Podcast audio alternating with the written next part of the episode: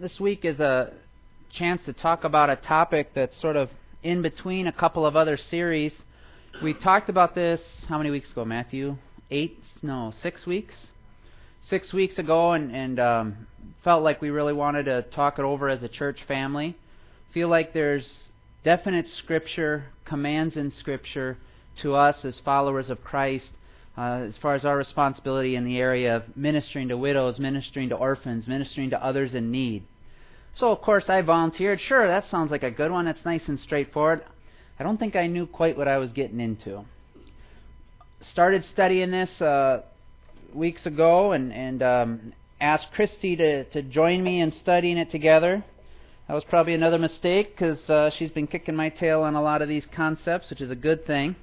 Uh, but we we started looking into it together, and we're just frankly shocked at what it means to really obey Christ Himself when He says to minister to others in need. And so today we have a couple of key passages, and they won't shock you. You've read them, you know them. But I think the uh, the other part of it, for me, was understanding that the bigger issue here is really the Great Commission. The bigger reason that Christ is so serious about you making a priority and me making a priority out of serving widows and orphans and others in need is because of the Great Commission. The Great Commission is your life calling. You've been put on this earth, one, to come into a relationship with your Savior Jesus Christ. Your first opportunity is to realize what Jesus Christ has done for you. Realize that in our natural state, that we fall short of God's standard all the time, whether it's the little bit of lie I struggle with or the, the large sin, we know that we fall short. But Christ came to take care of that. Christ came to die on the cross as a penalty, as to pay the penalty, as a sacrifice to cover the penalty of our sin. And the beauty of how God works is He brings this as an opportunity to you. Even if this is the first time you've heard this, He's brought an opportunity for you to know that Jesus Christ saves, that Jesus Christ can take your life, which starts out from the very beginning at birth, out of whack because of sin, and through salvation, He can give us that right relationship with God. That's the will of God for your life. That you be saved, that you receive this gift of salvation. It was powerful to hear that a few weeks ago when Matthew taught us. From there, your life doesn't go far away from this message. From there, you have this opportunity to then honor and glorify God with every single thing you do. One writer uh, put it that there's uh, the main goal, the main purpose, the main end of man is to glorify God and to enjoy Him forever. The bottom line is that you were created for a relationship with God. And there's two parts of this. There's two key parts of this. One, you could look all the way back in Genesis, and what will you see as the reason for why God, in His wisdom, started with by saying, Let us make man in our image? Why did he make man? To relate to God, to have a relationship, an intimacy, a closeness with the Almighty God. And you can see when Adam and Eve were in the Garden of Eden, what did they do on a daily basis with God? They walked in the garden, relating to their God, knowing Him, enjoying Him. We can summarize this as far as the grace of God the gifts of God, this gift that God has given you of getting to know Him and love Him and enjoy Him. Jesus Christ Himself said, I have come that they may have life and that they may have it abundantly, that they may have it to the fullest. God has given you this opportunity to know Him and to relate to Him and to have joy through Him. But that's only half of the coin. And if you read through Scripture, there's a completely um, additional aspect of this. That for God, whatever reason because he could do it way better on his own, but for whatever reason, God has given you a life calling, a charge, a commission. He's given you a purpose in life. And that's what we read about in Matthew 28. Turn there with me. Let's take a look at the Great Commission. Jesus Christ had died on the cross. He had cried out that the it is finished. We know that to mean that the punishment for sin was done, it was taken care of. He then rose from the dead in a powerful, powerful way. He showed himself to people, to person after person. Many, many people got to see the risen Christ. Then he was going to ascend into heaven. He was going to go back into heaven where he is right now. But before he left, he gave maybe the most important charge of all. In Matthew 28, verse 18, read with me. And Jesus came and said to them, All authority in heaven and on earth has been given to me. Go therefore and make disciples of all nations, baptizing them in the name of the Father and of the Son and of the Holy Spirit, teaching them to observe all that I have commanded you. And behold, I am with you always to the end of the age. His parting thoughts, his last words were go into all the world and make disciples. God chose you, He chose me to be His hands and His feet here on earth. He chose you to be the, the man and the, or the woman to go to this world and to share the love of Jesus Christ, to share the message of salvation, to be part of the opportunity for others to come to know Jesus Christ. This is why you exist. This is why you walk the earth. You know the struggles. Even after knowing Christ, you know that life is not all rosy. Wouldn't it be a lot easier if after you receive Christ, He'd just take you straight on up to heaven for eternal joy and perfection? Way easier. Why are you here? You're here to fulfill your life calling. I'm here to fulfill my life calling. That's to go into all the world and make disciples powerful, powerful challenge that God has given. And I think what was so revolutionary to me in the last several weeks is that ministry to widows, to orphans, to others in need has far less to do with charity or just being a nice person and everything to do with fulfilling my life purpose of the Great Commission. And so it seemed appropriate that if we're going to have any obedience to the, to the Scripture in ministering to those in need, it has to come from the inside and work its way out to our actions. You've heard talk is cheap, right? If I say something, but I don't have the conviction in my heart, it's worthless. 1 Corinthians 13 talks about if I can do all these great things, I can give my body to be burned, I can sell everything I have to give to the poor, but if I don't have love, it profits me nothing.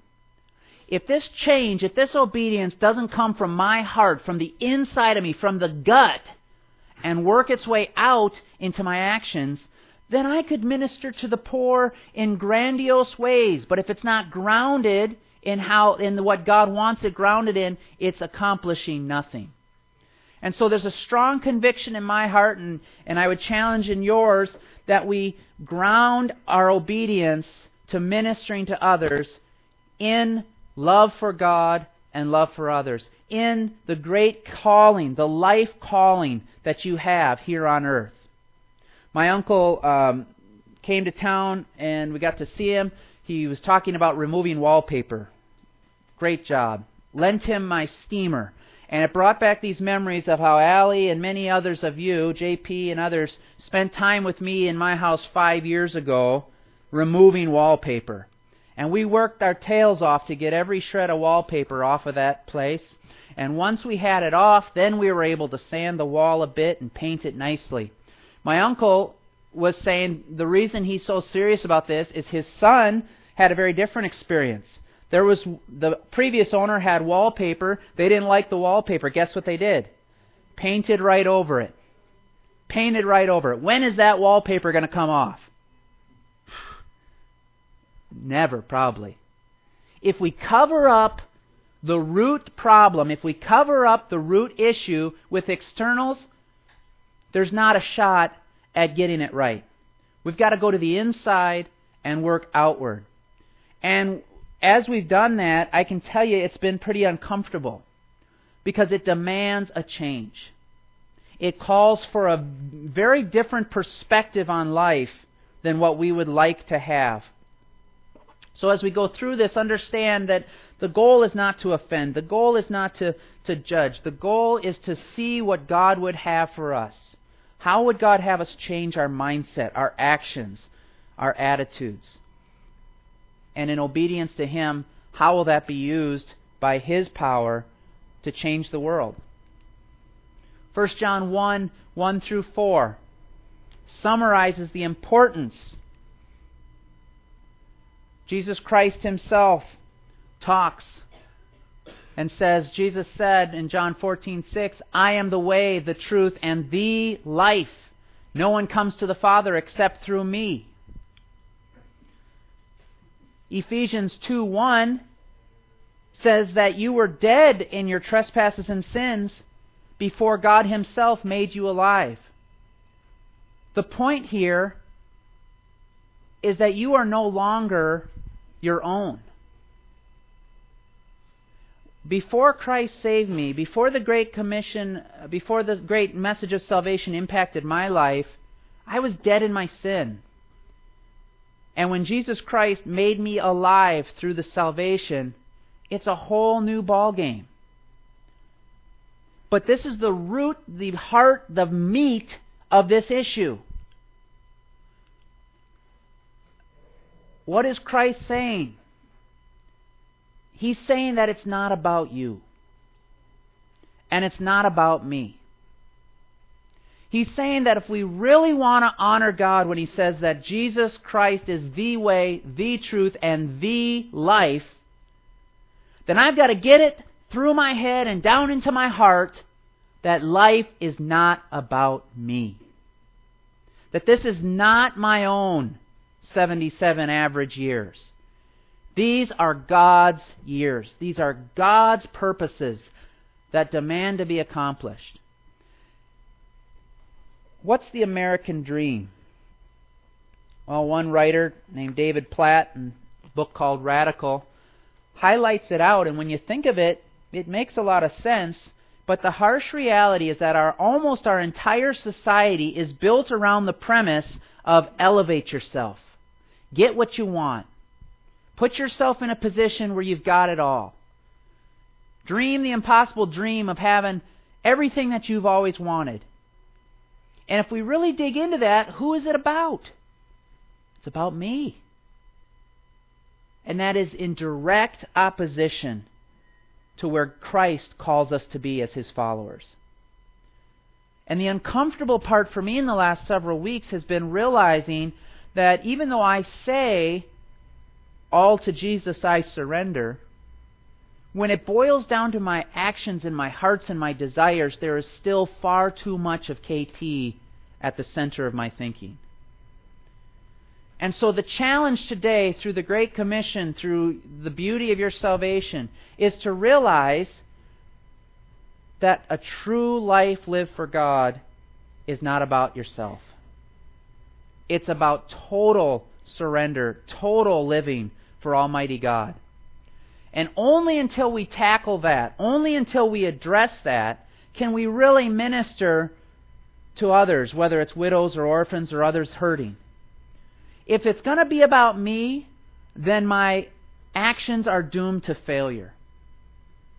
And so, while I'm certain that this change can't take place overnight in my heart, it's got to be a focus and a drive with the Spirit of God's help, to say, less of me, more of you. This life is about Christ. This life is about Christ. Connor, can you go back one slide for me? The matrix. See that at the very bottom? Another illustration. I don't know if you've seen that movie, but as I've thought about that more and more, the reality of the matrix was that there was this elaborate I think, computer program. Is that right, Matthew? My official geek coordinator. A computer program that simulated this life. But in reality, these humans were actually in a lab somewhere, and these evil people were drawing energy from them to use for their own purposes. They thought they had this reality of it's my life, it's all of this. But really, what was happening, because of their misguided view, they were really in slavery. And they were really just being used by some evil power for their own energy and their own um, their own existence. And this reminded me of sin in a big, big way. That there's a lie among us. There's a lie in our society that says just keep chasing after what makes you happy, and that's going to fulfill. And the reality is that as long as we are a slave to sin, as long as we live in that bondage, then we'll never really have freedom. But when Christ makes you alive, now you have freedom. Now you can truly serve Him. But what blows my mind is guess where I like to continue to live? I like to continue to live in bondage. I like to continue to live in the garbage of the world. I like to continue to think that this lie about make yourself happy is the center of life is actually going to fulfill. And it continues to disappoint over and over and over again. And it's a good reminder to me that it seems really tough to say it's not about me. It seems painful to say, no, I'm going to seek that which is above the heavenly things which are above, and I'm going to leave the self service. Seems tough, but again, remember the words of Christ in John 15. He came that we may have life, that we may have it to the fullest. It's counterintuitive, but the most fulfillment, the most joy will come when we finally say, All to Jesus I surrender. I don't claim to be there. I don't claim to be close to that. But I know that Scripture is teaching us this morning that's the issue. So be on watch, be ready, be aware that that attitude we have of it's all about me dooms us in service to God before we even get going. I told you this was rosy. Christ reaffirms in the Great Commission that he has all authority. Why is it all about Christ? Because he is the authority.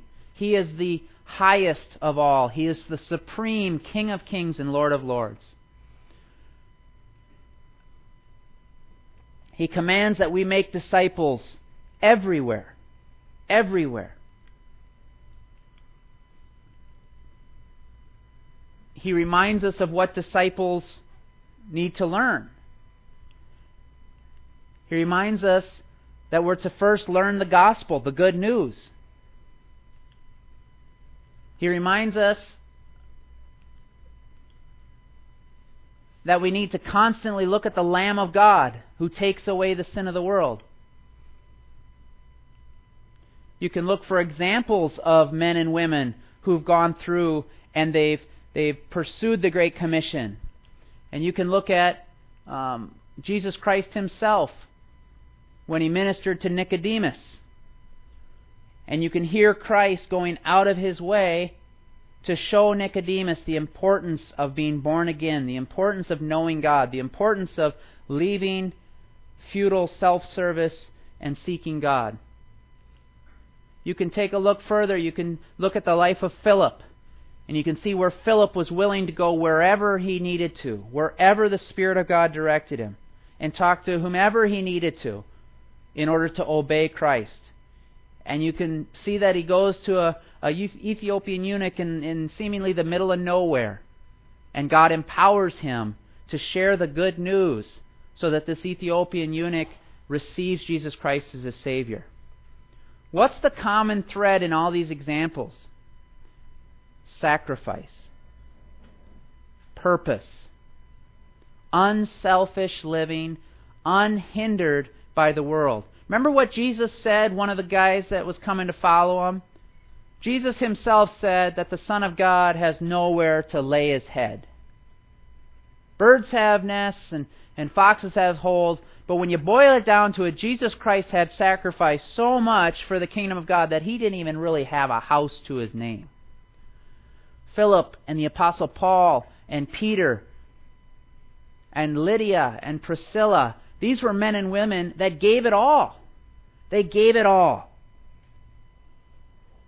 And the bottom line is that God Himself is calling you and calling me to the exact same thing.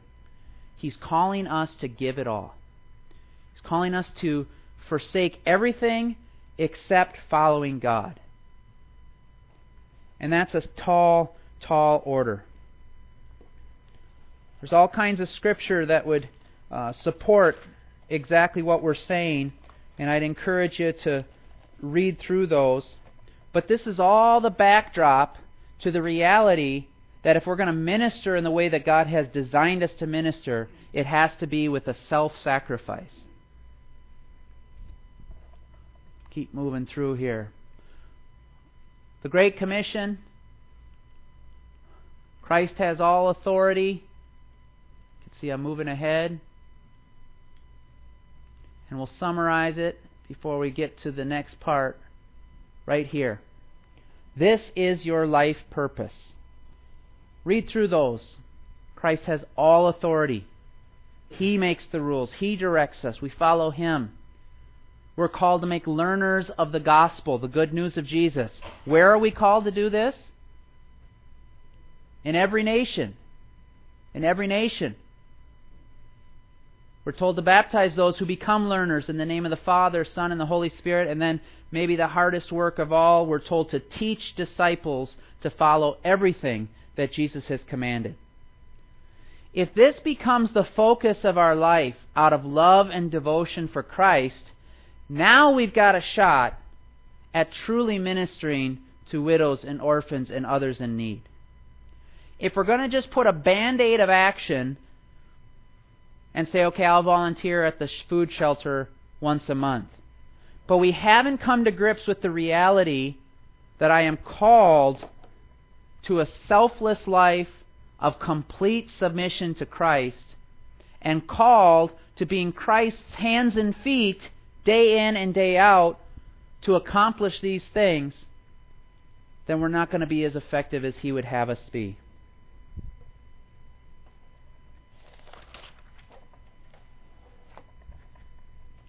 You ever wonder why God chose us to do His work? I don't know the answer to that. But it never stops amazing me that the reality is that God has entrusted His responsibility or, or the responsibility to share His good news with you and me. Romans will talk all about, I think you pointed this out, Matthew, that people need to hear the good news. People need to be taught to be disciples. But if they don't have a teacher, how are they going to hear? And the harsh reality is is that the way it's set up is that if you or if I pass on our responsibility, if we say no thank you to this life calling, the message won't be given as clearly as it needs to be. God wants you literally to be His hands and feet. He literally wants you out there, sharing, ministering, giving, making disciples. And I think the harsh reality of that is in my life, there's so much that needs to change to really honor this as a priority. I'd encourage you to read this book. It's real, got some real solid things in it. And I think what was most challenging to me is to just realize that it's subtle, but we in America have just made self service way too much of a priority. And so, next, as we kind of transition, really um, to the two central passages that we kind of started with after a 30 minute intro, then I think we'll start to see what we're really called to. But don't lose sight of the reality that this is not just a, a Thanksgiving weekend activity going to the food shelter kind of calling. That this is what God would have you do with your focus. Serve the Lord. Be the ministers of the gospel in every nation. So let's take a look at James 1:27. I'm thankful that uh, even though it's very, very tough to obey in these ways, it's not hard to understand what we're being called to. Does that make sense? It'd be one thing if we had to somehow have a tough time figuring out exactly what God wants you to do. But it's not tough.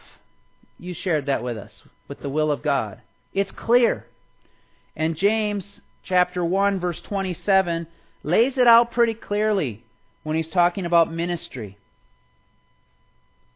Two points, verse 26 If anyone thinks he is religious and does not bridle his tongue, but deceives his heart, this person's religion is worthless. Religion that is pure and undefiled before God the Father is this to visit orphans and widows in their affliction, and to keep oneself unstained from the world. If we want to boil down crystal clear opportunity to carry out, being the hands and feet of Jesus, to carry out the Great Commission, there's an easy starting point a crystal clear opportunity for doing that. If you want to make your faith real, who do you minister to? Who? Orphans and widows. If you want to have an unselfish opportunity, minister to orphans and widows. And I was just really touched by that because that's not rocket science. That's not difficult. Listen to some of this. You know, and I know, that there are billions of people on earth struggling, suffering. Widows and orphans are among struggling the most. Listen to some of these um, statistics.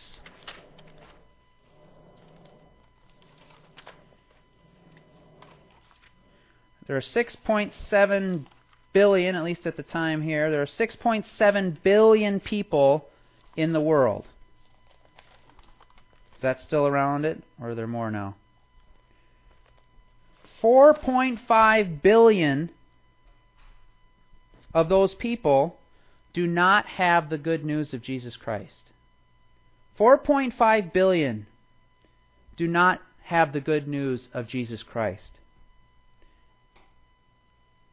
And in fact, most of those 4.5 billion that, that don't have the good news of Jesus Christ are outside of the United States.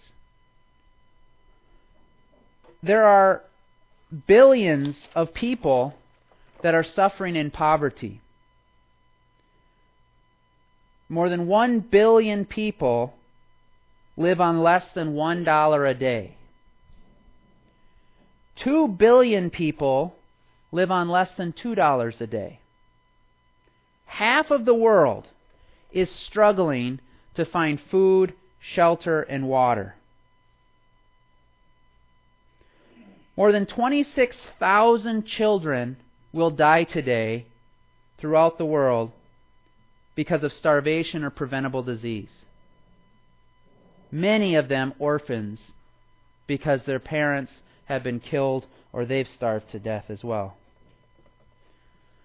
there's not a lack of opportunity for us to realize that we can devote ourselves to ministering to people in need and hurting.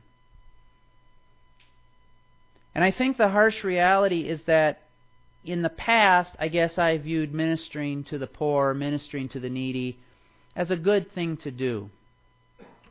But I think if we really, really take Christ's challenge seriously, we realize that it's not a good thing to do, it's the thing to do. He calls us. If you want to really back up your conviction and your dedication to me that you speak and you practice, minister to widows and orphans. And we were talking about working from the inside out. I think the struggle is not that there's not an opportunity for you or for me to minister to others. The blunt struggle is that we don't care. 26,000 children. The author, author of this book challenges and said, What if your child right today was starving to death? Would you care? I'd be freaking out. What if one of your children was starving to death? I'd still be freaking out. We'd be working hard together to save from this terrible, terrible thing of a little child starving to death. There are 26,000 of them starving to death today. Why aren't we concerned? Because we don't care nearly enough. And if we truly want to honor God and we want a slam dunk, easy opportunity to do that, we can start caring. I can start caring. I can start looking at all of the different things God has given. God has given time. God has given abilities. God has given possessions, which I would include money. And He's given those in abundance will I start to look at those stewardship issues? Will I start to look at those unbelievable gifts that God has given and start to realize that if I truly think outside myself, there are billions in need?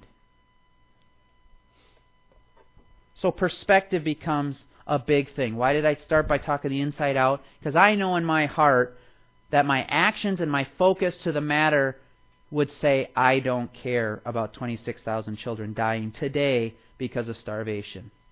And that's got to change. There are hurting people among us in this community. There are people hurting everywhere.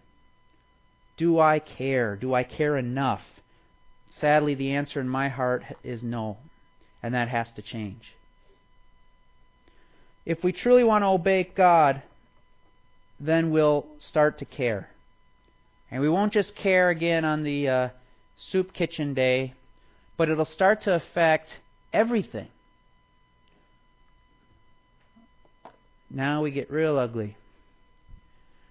It's come to my attention that I'm not only failing to care in my heart and in my mind and in my focus, but I'm continually spending money on things that really don't matter in the grand scheme of it all.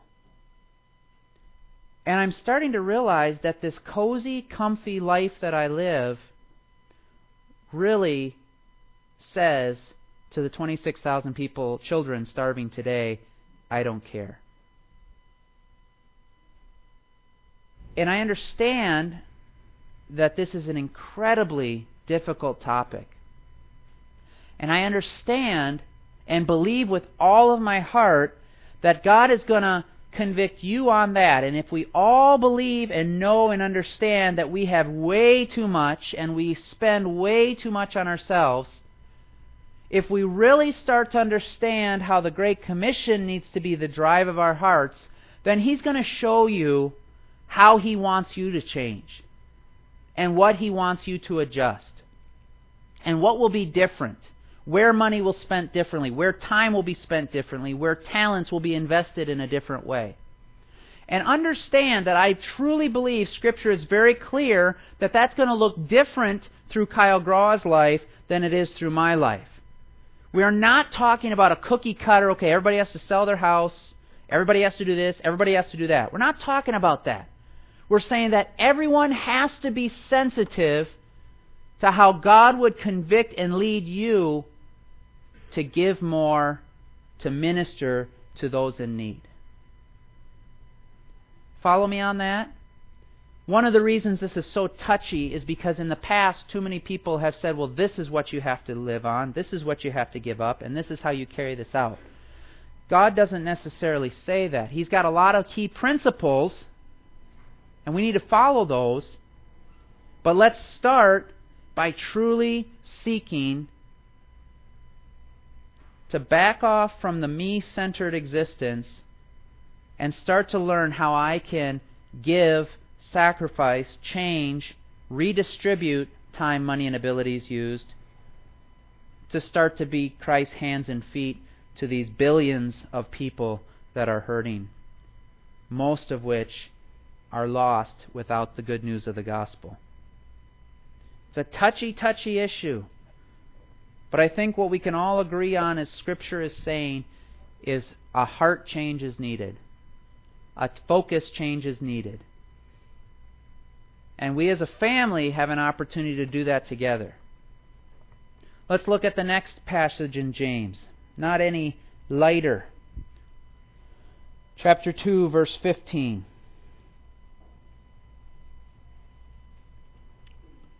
If a brother or sister is poorly clothed and lacking in daily food, and one of you, one of you says to them, Go in peace, be warmed and filled, without giving them the things needed for the body, what good is that? so also faith by itself, if it does not have action, is dead. Every time that I become aware of the people hurting and do nothing, it's empty. I'm missing the boat. I can be the best, I'm not, but I could be the best talker, the best speaker, and I could speak on a street corner the good news of Jesus Christ while homeless people all around me were there. But if I fail to follow through those words with action of ministry and sacrifice and giving and provision of their need, then the message of the gospel is not as clear as it needs to be. We have an awesome opportunity to speak the word, to preach the gospel in season and out. We have the opportunity to tell the good news. But you know it as well as I do. Actions speak louder than words. Actions speak louder than words. And if we're going to be real, if we're going to be a family that is serious about honoring God, then we need to be people of action. I don't know what that looks like in every situation. As I said, we're working hard to figure out what that means for our little family. But I would urge you to join us in that. I would urge you to really seek to put ourselves out of the way and start to embrace this opportunity to be Christ's hands and feet. There's not a ton more that really needs to be said on this there's a ton more that needs to be learned.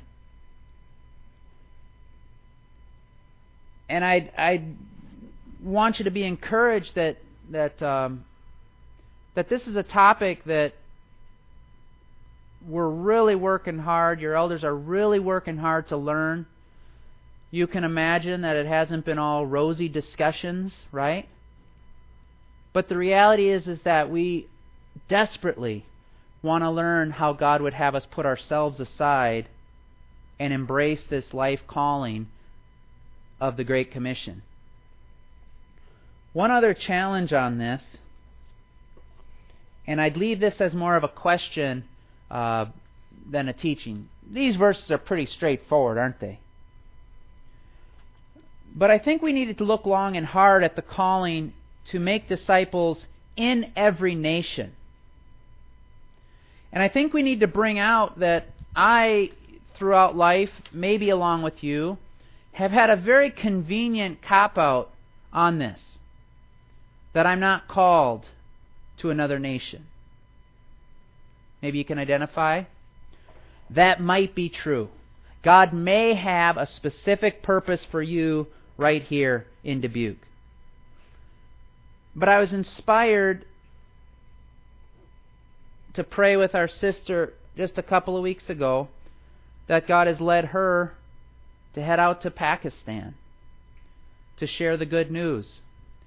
And I guess I would urge us to not only change our mindset, not only to realize that I'm going to have to start giving until it hurts if I'm really going to be backing up. But I think we have to look long and hard at where would God have us fulfill the Great Commission. And understand that there's a board back there with all kinds of opportunity that if God doesn't have you moving to France today, God does have brother and sister in France that we're extremely close to whom you can minister with today. Ben and Elena are there. They're Christ's hands and feet. They're doing the work. And we have an opportunity to support them like crazy. You can go down the board. The Tuttles are doing the work of the Lord. The Youngs are ministering in Australia, and you go through it. If God doesn't have you move into France tomorrow, maybe He has you sending along some financial support.